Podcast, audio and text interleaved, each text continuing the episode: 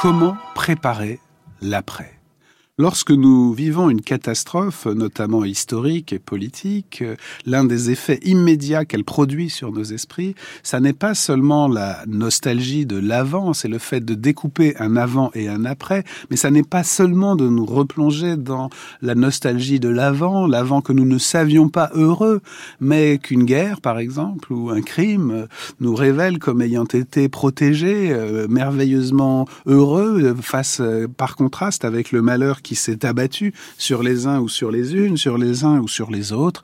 Et ce n'est pas seulement cette nostalgie de l'avant, ce n'est pas seulement cette blessure présente, c'est aussi un rapport à l'avenir, un rapport à l'avenir profondément transformé. Alors évidemment, on dit euh, dans les philosophies déjà très profondes, par exemple de Charles Péguy, de Kierkegaard, de quelques autres, on dit que voilà, l'événement distingue l'avant et l'après. Il y a l'avant et l'après l'irruption du Christ sur la scène du monde pour Kierkegaard comme pour Peggy. Il y a l'avant et l'après de Socrate. Mais qu'en est-il des événements si graves qu'ils semblent fermer la perspective d'un après, ou qu'ils semblent être si urgents qu'ils nous obligent à nous concentrer sur la lutte présente? Pendant la résistance euh, en France de la Seconde Guerre mondiale, il fallait d'abord lutter contre euh, l'ennemi, contre la dictature, contre le crime, et il fallait évidemment d'abord euh, résister. Mais justement, le Conseil national de la résistance, en pleine résistance, commençait déjà, comme on dit, à préparer l'après. Préparer l'après, ce n'est pas seulement, au fond,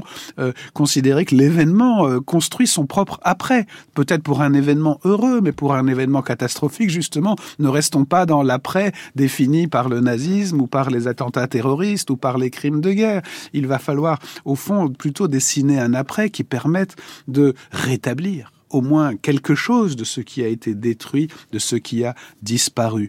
Et parfois, la représentation de cet après devient presque impossible. Dans un événement comme ce qui se passe au Moyen-Orient, en Israël et en Palestine depuis le 7 octobre, et, et dans les actes qui ont suivi, notamment sur la ville de Gaza, on peut se demander si un après est encore possible. Y a-t-il encore un après, et même un dialogue possible, un après commun, quand des deux côtés, ce qui s'est passé avant semble avoir été irrémédiablement perdu, quand le dialogue sur l'après semble lui-même impossible.